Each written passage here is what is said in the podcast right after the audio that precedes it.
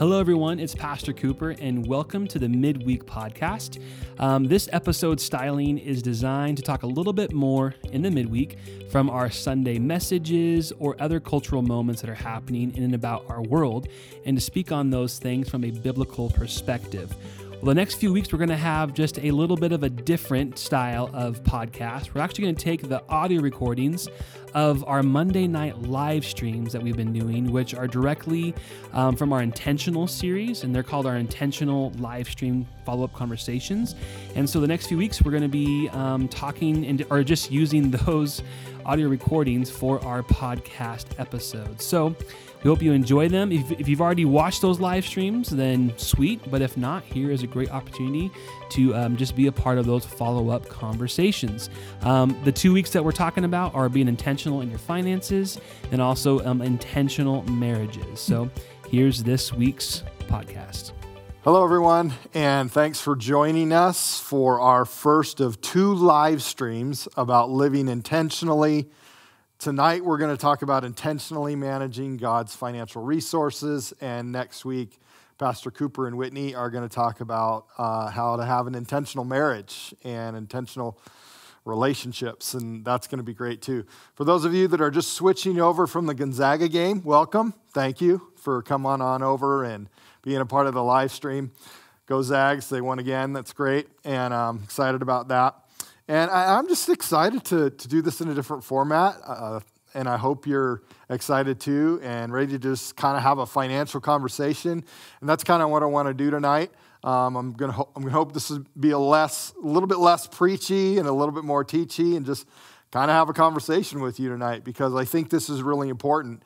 And we've been talking about intentional living and how important that is, and that this is like a conviction of ours at Cheney Faith Center, and really has become a conviction of mine, that we have to become intentional in every area of our life as disciples and followers of Jesus Christ to make the most of our life here and to share the gospel with everyone. And our financial resources are a huge part of that, especially as Americans. I think we have been extremely blessed with a lot of financial resources and property and possessions, and that can all be used for God's kingdom.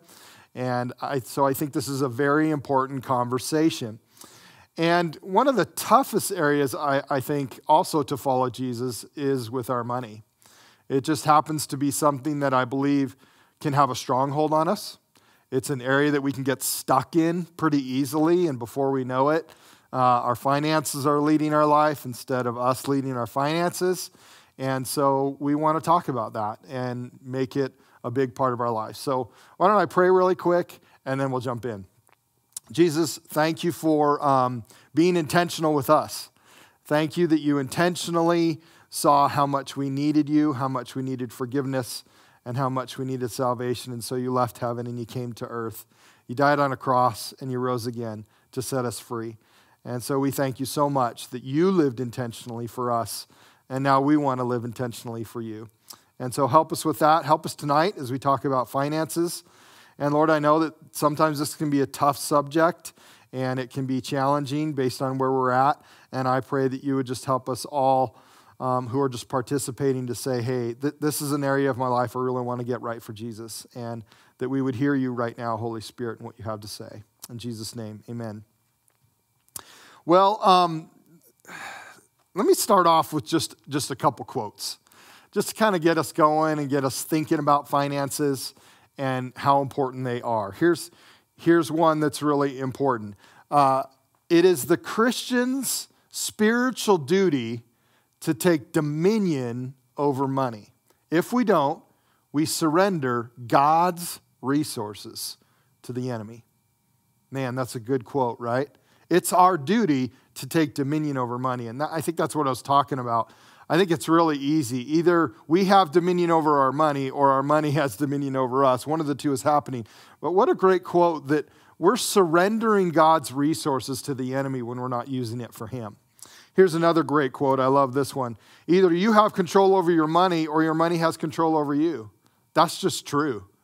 Either our money's controlling us or we're controlling it. Here's another one. Martin Luther said, everyone needs a salvation of the heart, the mind, and the wallet. That's true, right? Every one of us needs that salvation. And so tonight, we just want to think intentionally about financial resources. That's the first step. In fact, if we're going to intentionally live out our financial resources and manage God's financial resources well, then the first thing we have to do is think right. And what do we know helps us think right? God's word. God's word helps us think right. So let me kind of blaze through some verses here that I think help us begin to think right about finances, okay? Here's one, Psalm 24:1. The earth is the Lord's and everything in it, the world and all who live in it. Man, that's a good reminder, right? The earth is the Lord's and everything in it, the world and all who live in it. Now, what does that mean? That means everything we have and use to live our lives that comes from the earth, because everything we have comes from the earth, that's really the Lord's. And everything in the earth is the Lord's. So think about, we use the earth's resources to make our stuff, to make cars, make our houses, make clothes, food. All of that is from the earth's resources. And all of the earth's resources are the Lord's. That means that God's the owner and we're the manager. God's the owner, we're the manager. We get to manage God's resources. That means that we have to start thinking correctly about our financial resources. Luke 20, verse 21 to 25, this is that moment where Jesus is questioned by some spies, the word calls them, and this is a great verse. So the spies questioned him, "Teacher, we know that you speak and teach what is right and that you do not show partiality, but teach the way of God in accordance with the truth. Is it right for us to pay taxes to Caesar or not?" He saw through their duplicity and said to them, "Show me a denarius. Whose portrait and inscription are on it?" "Caesar's," they replied. He said to them, "Then give to Caesar what is Caesar's, and to God what is God's." What a great moment.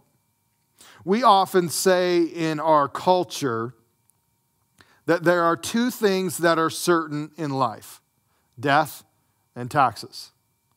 Well, it's interesting in this verse, Jesus actually said there's three things that are certain in life, death, taxes, and tithing. In Malachi 3, Malachi said that when we don't tithe, we're actually stealing from God because we're using his resources. It's all his. We're just managing it. And so Jesus sets a precedence here that tithing is the first thing that we do. We see that all throughout the Old Testament, that the first thing we do with our income and our finances is to tithe to God. We should give God out of our first fruits. We should give him the first, the best of what we have. And I think that it's important for us to notice. Here's what Jesus is saying. One of the first things we need to do and get right in our mind is that everything is the Lord's. Another thing we need to get right is that we should give to the Lord first so that our heart's in the right place and our mind is in the right place. Here's another one that Jesus talked about from Luke 6, verse 38. He said, "Give, and it will be given to you. A good measure, pressed down, shaken together, and running over will be poured into your lap. For with the measure you use, it will be measured to you." Throughout Scripture, there's a very, very powerful principle, and it's the principle of sowing and reaping. And that is that what we sow into something is what we reap from it. And so what Jesus is encouraging us here is sow a lot. Sow a lot into the kingdom of God. Be intentional about giving to the kingdom, and you'll get a lot back from the Lord and from the kingdom as well. Here's another one that Jesus said. This one's more like a warning in Matthew chapter 6, verse 24. "No one can serve two masters. Either you will hate the one and love the other, or you will be devoted to the one and despise the other." And then this phrase, "You cannot serve both God and money." Very true. We cannot serve two masters. We cannot serve both God and money. Now, here's what I think is a little bit important. The Scripture doesn't really teach that wealth building is wrong. Wealth building's not wrong if you serve God instead of money. In fact, I think it's possible and probable, and maybe something that we should start thinking about more often in the kingdom, is building wealth personally to fund the kingdom. Maybe you're a great entrepreneur and you're super good at starting businesses and turning a business into a profit. Well, maybe you start an entirely new business with the intention that all of the profits would go to fund the kingdom. All of the profits would go to fund a local church or to help missionaries or to help children in foreign countries. We need to start thinking outside the box a little bit and not serve money, but serve God, and maybe start to think about building wealth that can fund the kingdom. Timothy, or Paul, gave another warning in 1 Timothy chapter 6, verse 10 through 12. We've probably all heard this one, but for the love of money is a root of all kinds of evil. Some people, eager for money, have wandered from the faith and pierced themselves with many griefs. But you, man of God, flee from all this and pursue righteousness, godliness, faith, love, endurance, and gentleness. Fight the good fight of the faith. Take hold of the eternal life to which you were called when you made your good confession in the presence of many witnesses. What a great reminder. I think this is one of the hearts about intentionally managing God's resources. That we can see, right? We can see in this verse that the love of money is the root of all kinds of evil. Now, here's what I think is the key. It's the love of money. It's not money itself. Money's not the issue. It's the love of it. It's the desire for it. It's the passion for it. It's the, this is what's driving me. What's driving me is more money, more wealth, more toys, more stuff, right? But what if God's driving you? What if the kingdom is driving you? What if taking the gospel to a foreign country or to a new people group is driving you? And so you are using your money and your wealth and building wealth to pursue that. That's possible and that's important. But I also want us to notice the warning here. When we become eager for money, it's interesting what Paul says. We can actually wander from the faith. In other words, money can be a huge distraction. It can be a huge distraction if we don't put it in its proper place. Here's another one. 2 Corinthians 8:7 says, but since you excel in everything, in faith, in speech, in knowledge, in complete earnestness, and in the love we have kindled in you, see that you also excel in this grace of giving.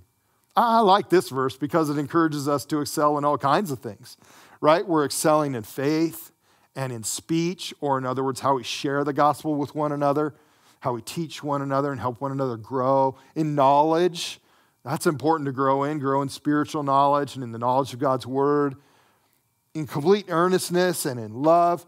But then we should also excel in the grace of giving. And one of the things I think that keeps our heart right and our mind right and our thinking in the proper place about money is giving. When we give, we're saying, hey, I trust God with my finances. And I desire and I want on purpose to fund the kingdom. See, it's important to get our mind in the right place. It's important to get our heart in the right place. There's an old story about a man who was getting ready to pass away, and he was talking to this angel that was by his bed, and he was asking this angel, you know, can I bring something to heaven with me? And the angel said, well, no, that's not really allowed. He just kept bugging him and pestering him, and so finally the angel said, sure, you can bring something, whatever you want, just bring it. So the man passes away, and he's got this suitcase with him, and he gets to the gates, and Peter's there, and Peter says, you know, I'm sorry, sir, you can't bring anything into heaven with you, I mean, you're not going to need anything. This is heaven. I mean, God's going to provide everything for us. You really don't need anything. So just leave it at the gate. And the man said, well, you know, the angel said that I could take it in with me. And Peter looks at the angel and he's just like, yeah, I kind of made that promise. And so Peter's like, okay, whatever. Just bring it in. It's fine. Whatever. So the man starts to pull it into the gate and Peter says, oh, wait, hold on a sec. What are you bringing? And so the man gets this big smile on his face and he opens his suitcase and Peter starts cracking up. He's just laughing hysterically. And the man's like, what's so funny? And in the suitcase, the man had a whole bunch of gold bars. Peter's like, you brought pavement? See, in heaven, the streets are gold. But in our mind, we think gold is super important. But in heaven, it's not important at all. We have to get what's important in heaven important here. And what's important in heaven are saved souls. People that have believed in Jesus Christ and said yes to him and are living in the power of the Holy Spirit. That's what's important in heaven. And so we have to recognize that. We have to start thinking that way. We have to make that our life. And we have to say, okay, I'm going to focus on what's important in heaven on earth. So what's important in heaven is saved people, saved souls, people that know Jesus Christ and are living for him. Then I'm going to make that my priority here. Now, can I use gold bars and money to make people important and make making disciples important? Absolutely. If my heart's in the right place, my mind's in the right place, and I'm focused on the kingdom. And that's what we want to do. We want to intentionally live that way. Now, you may have heard all of these verses, and now you're thinking, okay, Pastor Mark, well, how do I do that? How do I live all these verses out practically? Like, I get it, but, and I think I'm getting it in my head, but I need some nuts and bolts. I need you to start showing me how this is really going to work in my life practically every week, every month, every day. How's this going to work? Well, I'm glad you asked. And so I want to talk about that the rest of our time together.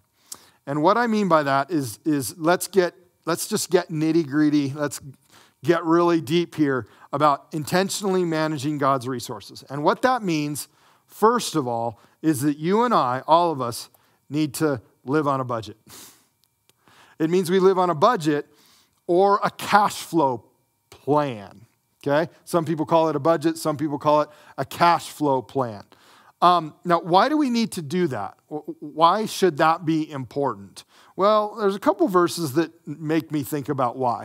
A couple of them are in Proverbs. Proverbs 27:23 says, know the state of your flocks and put your heart into caring for your herds. Now, obviously, you probably don't have any flocks and you probably don't have any herds, but this was financial resources back in the proverb day, right? And what Solomon is saying is you need to know about what's going on with your flock. And you need to put your heart into caring about your herd. If Solomon was alive today, he'd say what? You need to know the state of your bank account. You need to know what's going in and you need to know what's coming out. And you need to put your heart into caring for what God has given you because they're God's resources, not yours. You're the manager, not the owner. So you need to know about what's going on in your bank account. And the only way to know what's going on in your bank account is to have a spending plan, is to have a budget. Here's a couple other ones. In Proverbs 21, verse 5 and verse 20, verse 5 says, good planning and hard work lead to prosperity, but hasty shortcuts lead to poverty. Well, that's a good verse, isn't it? Because our culture's like the opposite of that. We all want what? We all want the shortcut. We all want to win the lottery. We want to win the lottery, and Solomon is saying, nah, the reality is most of us got to have good planning and hard work. Another word for that is a budget. Verse 20, the wise have wealth and luxury, but fools spend whatever they get. Uh-oh. The wise have wealth and luxury. Another way to say that is they save but fools spend whatever they get. There's a great quote that I love. It says this: the flow of money in a household represents the value system under which that household operates. That's a good one. What's your value system? Is your value system Jesus Christ, what the Holy Spirit's doing in and through you? If that's your value system, then you'll see the flow of your money in your house fund the kingdom and fund what the Holy Spirit's doing in your heart and in your spirit. And that's the kind of people we want to be. We want to be intentional people, and we want to be people that do that. That means that we need to get on a budget.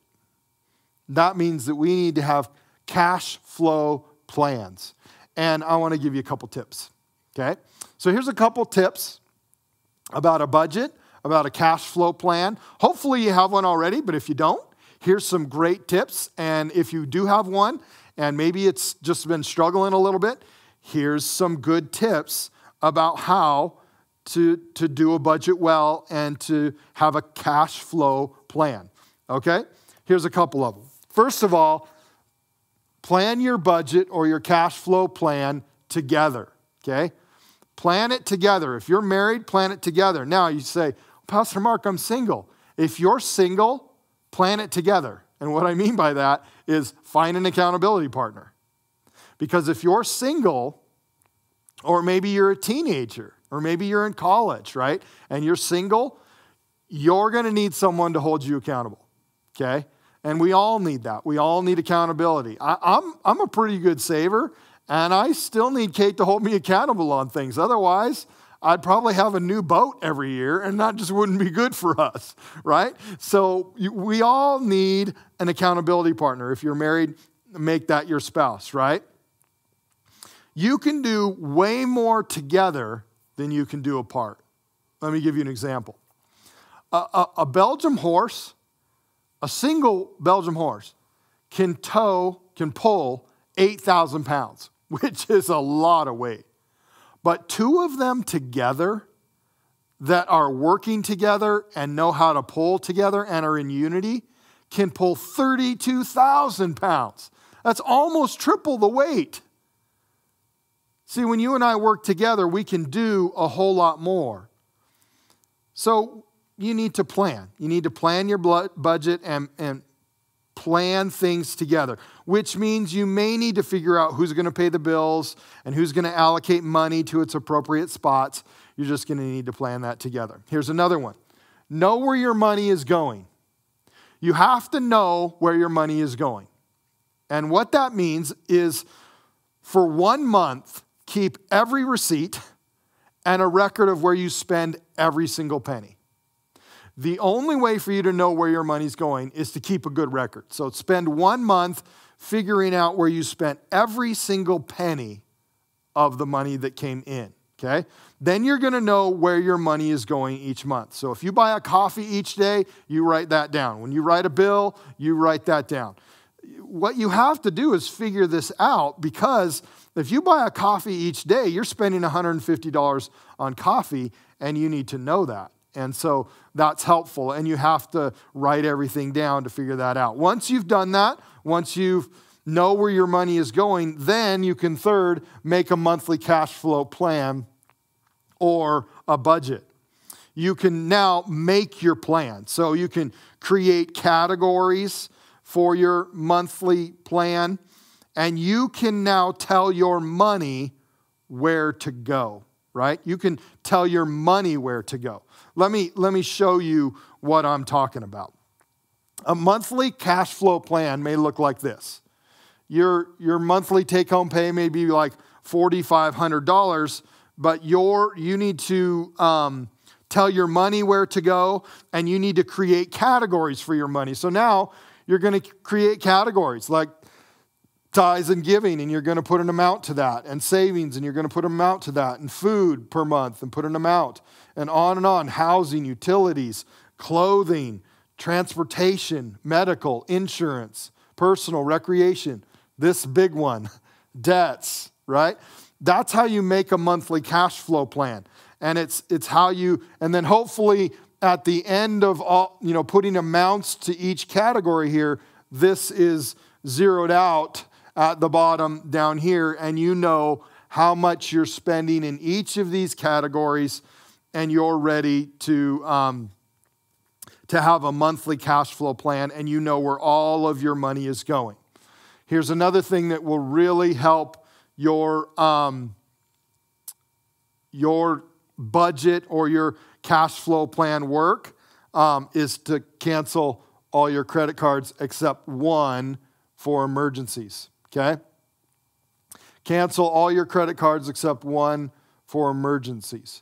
We another term for this is plastic surgery. We all need to do plastic surgery, and that's a tough thing to do, but get out a pair of scissors and cancel all your credit cards and call those people and say, I'm done, I'm not using them anymore, okay? Here's another thing that's really helpful.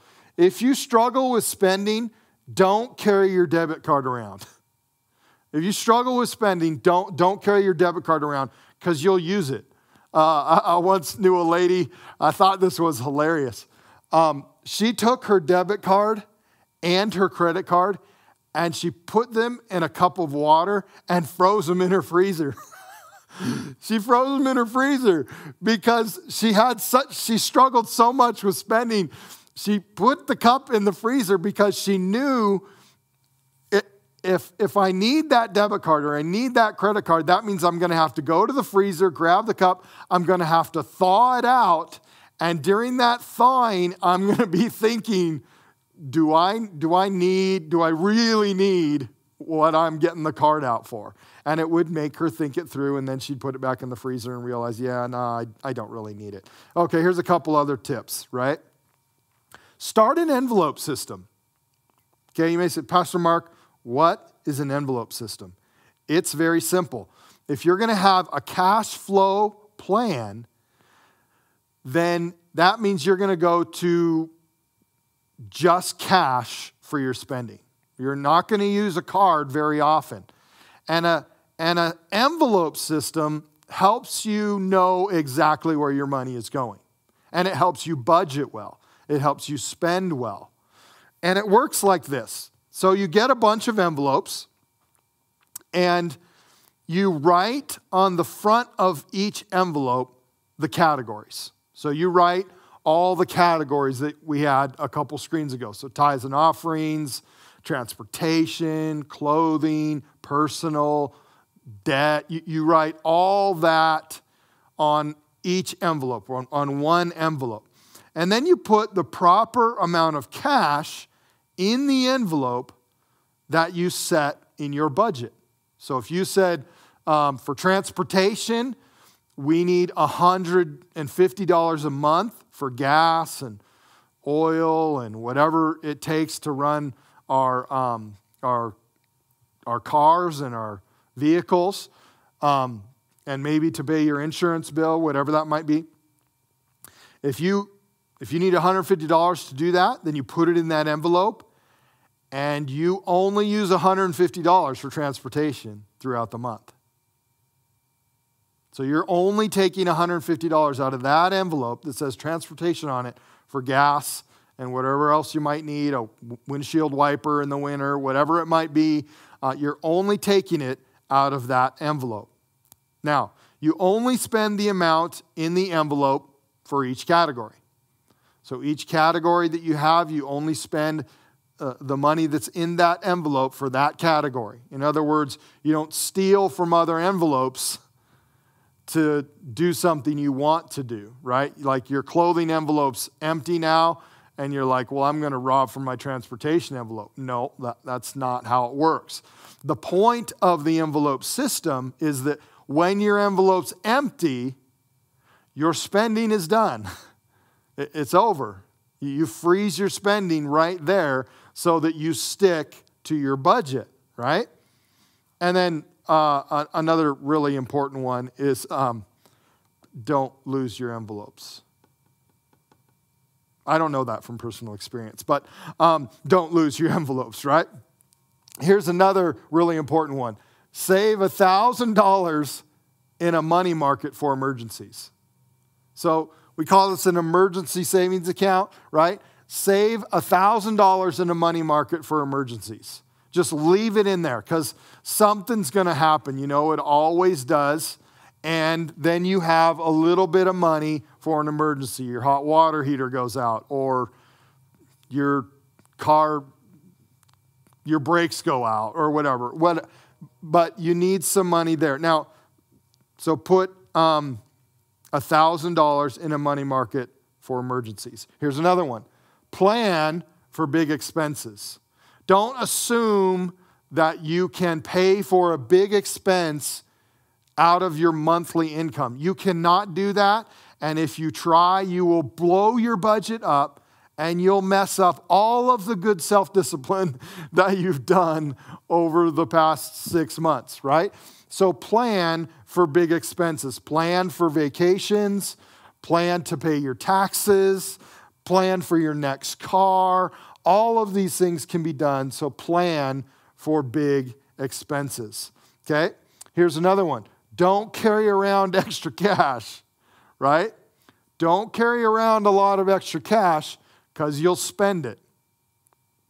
So just put the money in the envelopes. It needs to be there. Leave it there.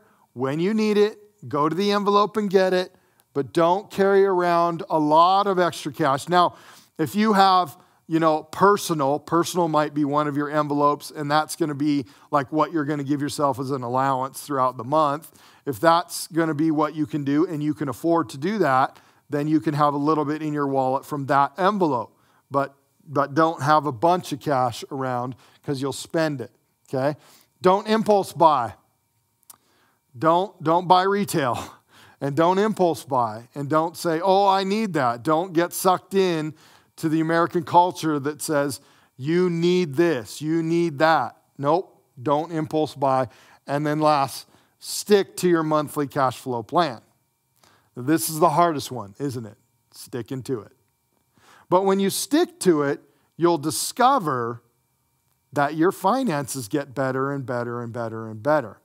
As you stick to your monthly cash flow plan and you do the second thing that intentionally manages God's resources well, you will find your finances just begin to get better and better and better. So the first one was start a budget, right? The second one is dump your debt. Dump your debt. Now, this one's hard. We probably all have some. Some debt is good debt. Some debt is not so good debt.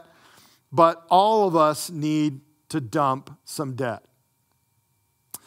It's interesting that there's a statistic that is not so great, but it's this. A couple with $10,000 in debt and no savings are twice as likely to divorce as a couple with no debt and $10,000 in savings. See, one of the things that's super unfortunate about our money is most marriage problems begin with money issues. Most divorces happen because of money issues. That's a pretty sad state in our culture that we make money more important than relationships, but that's just where we're at. And that's why we have to be intentional about saying, I'm not going to be that person. I'm dumping my debt. I'm starting today, and I'm dumping my debt. Now, if you cut up your credit cards up in the earlier step, you're on your way, right? Because living with debt is one of the biggest lies of our culture. There's a lie in our culture that you need debt to make your credit score good, things like that. All lies. Those are all lies. We don't need debt. In fact, it's interesting. Millionaires say that the number one key to wealth building is dumping your debt, staying out of debt. It's the number one way to wealth build. So how do you do that? How do you dump your debt? Well, one of the ways you can dump your debt is to snowball your debt. It's one of the ways that you can quickly snowball your debt, and it's one of the quickest ways to get rid of your debt. Let me show you how it works. It's a bit of math. And hopefully I did the math right because I'm not very good at math. But here's what's interesting. Snowballing your debt means this. First of all, you do your budget, right? And maybe at the end of your budget, you discover that there's an amount of money that you can use to start paying off debt quicker. Now, in this scenario, I chose $50. I said you could get $50 to start snowballing your debt. And what this means is it's the idea that you take a snowball and you make a snowball, and if you start it downhill, it's going to pick up speed, and it's going to pick up steam, and it's going to pick up more snow, and it's going to become a great big snowball at the bottom of the hill, and that's an example of getting to pay off your debt quicker. So I just did a couple really quick things just to help us, but let's say you have a doctor's visit, you had a doctor visit, and you didn't have the money to pay for it, so I don't know, you put it on a credit card or you just ask them to bill you or something. And so the total payoff for that is $100, and they're asking that the minimum payment for that is $20. If you add your $50 that you found from your budget, that you could come up with an extra $50, and you may have to move some things around in your envelopes to get to that $50, but you found out that's what I could do. So what you do is you take that $50 and you add it to your $20, and you start making a new payment of $70. So instead of paying the minimum payment of $20, you start making a new payment of $70. Now, you can see very quickly you're going to have that paid off in 2 payments instead of 5. So that went pretty quick. Your doctor's visit is done. Bam, just like that. But you don't stop there. You continue the snowball. And what that means is you add the 50 that you had at the start, you add the minimum payment that you had as well, and you add the $50 that you now have to pay to your hospital bill that was $450, which is now down to about $350 because you had 2 months of paying it. Now you have $140 to put towards the hospital bill, which is now done in 2 extra months. So what would have taken you quite a bit of months, about 6 or 8, is only going to take you 4 because you already paid 2, and now with the 140, it's going to take you 2 more. You can see that this is going really quick, and you're just continuing to add and do the math. You have a JCPenney card that you used to buy Christmas gifts with, and you owe $800 on that. Minimum payment is $70, but now you have $260 to go towards that. You can see that's going to get paid off really quick. You have a credit card. You got $2,000 on that, and your minimum payment's $85, but you've got a whole lot of money that you're adding from all these other payments. So you got $345 to make that payment. It's going to be paid off a lot faster now. You're going to have that paid off in about a couple, after you've paid down a little bit to get to here. It's going to be paid off in 3 to 4 months. And then you move to your car, and your car, you got $13,000, you got a $300 minimum payment, but now you can pay $645 towards it. You can see that your car is going to be paid off in half the time or more than half the time because it's going to go towards principal instead of just interest, and that car is going to be paid off in half the time. Now, here's what's really great. When you're done with this whole scenario, which will probably be done in probably a 1.5 to 2 years, I actually did this with a couple that had, about $185,000 worth of debt. They paid it all off in about 7 months. They had a really good income too, so it was very, very helpful. But when you snowball your debt, you can get it paid off really quick. Then when you have no debt, you can do a whole lot of stuff. Now, you may have some more long-term stuff in here, like you might have some school loans in there that are going to take you a good amount of time, but you can see if you can put that $645 extra dollars to your school loan, boy, that could get paid off and a lot faster. That school loan that might have been, a 15-year school loan could probably get paid off in maybe 3.5 to 5. So you can see that things could get paid off very quickly, and then you can move on to a house and start paying your house off really quickly, and you can get out of debt really quickly if you'd like to. So that's how you snowball your debt. So these are two ways that we can be intentional about our finances, and they get us to a place where we can really be intentional for Jesus. Live on a budget, live on a spending plan, and dump your debt. These are two ways. When you stick to your monthly cash flow plan and you dump your debt, you're becoming intentional with your financial resources, with God's financial resources. And when you have this cash flow plan and you have no debt, you can really start to live intentionally for Jesus. You can save, you can invest, you can give like never before. Whenever you see a need, you can give to it. When you've got extra, when you think about having extra, and your extra is probably going to be like what this snowball number is. Your extra in your budget is going to be somewhere around $645 if you don't just go out and spend more money on buying another car or whatever, buying toys.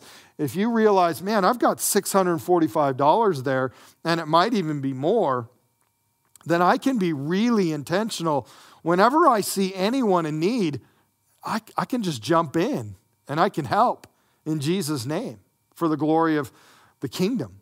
You can fund missionaries, send kids to camp for free, help plant churches, send Bibles to foreign countries, sponsor children, buy property for churches, help with debt reduction for ministries. I mean, there's tons of things you can do. I know I have a friend, a gentleman that we were on staff with in Klamath Falls. His brother is a lawyer and doing really well. And one of his goals, because he knew that he would have a good income as a lawyer, one of his goals was to live on 10% and give away 90%, and he does. He lives on 10% and he gives 90% away to fund the kingdom, to fund things that Jesus tells him to just be a blessing to so many people in his life and people that he knows. I'm making it one of my long-term goals to not get behind him in line in heaven, because whatever he gets, whatever I get might seem nothing compared to that. Just a little joke to end there. Well, here's what we need to know. If we're going to intentionally manage God's financial resources that he has blessed us with, then we need to know the truth from God's word. We need to know what God's word says about his resources. We need to make and stick to a cash flow plan, and we need to dump our debt. Now, practically, this can be pretty tough, but I want to encourage you. The Holy Spirit is with you. He can give you strength and courage and ability to do all these things. And so you're probably wondering, Pastor Mark, what's my next step? Well, if you don't have a cash flow plan, then your next step is to sit down with someone, your spouse, or if you're single, someone else, and make your plan. Just make your categories, make your plan, and start your envelope plan. And just get on it right away. Don't forget to take a month to just figure out what everything costs you. And then dump your debt. These are your two next steps. Got those credit cards up. Celebrate that. Have fun with that. Make it a party, because you're going to get to a place where you can intentionally manage God's resources. And I can tell you, when you're at that place, the other thing that is so awesome about being in that place is the peace that comes into your life. Because you recognize in that moment, and I'm not stuck to this at all. I'm not stuck to anything. I'm not subject to a lender. Proverbs says a borrower is subject to the lender. Nobody's got a string on me. Nobody's got a hold on me in any way. And I can just freely do what Jesus is asking me to do. And that is a great place to live. And there's incredible, extraordinary peace in that place as you recognize you're fully living in the place that God has for you. So I want to encourage you to get there. Do whatever you can to get there.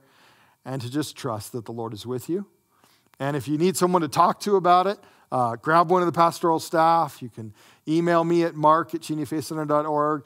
Love to just have a phone conversation with you and just talk about where you're at financially and help you out. Anything we can do, we'd love to help you. Know that the Holy Spirit is with you as well. Well, let's close in prayer, and I hope you've had a great time tonight, and I hope this has helped out a lot as we've talked about intentionally managing God's financial resources. Let's pray. Jesus, we thank you so much for what you're doing in and through us.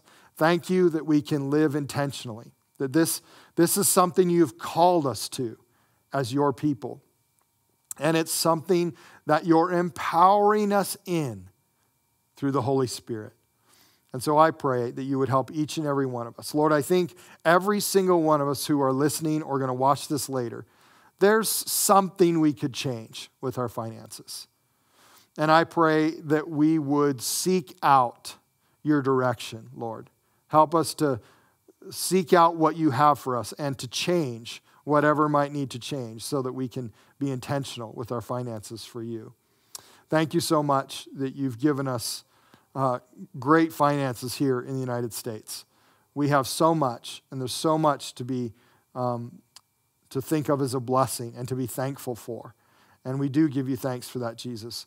And we pray that you would help us to be intentional about those resources that you've given us and to put your kingdom first, knowing that you will give everything to us when we put you first. We give you thanks and we give you praise. In Jesus' name, amen. Well, thanks for joining us. Always remember, Jesus loves you very much. So do Kate and I. Have a great rest of your week.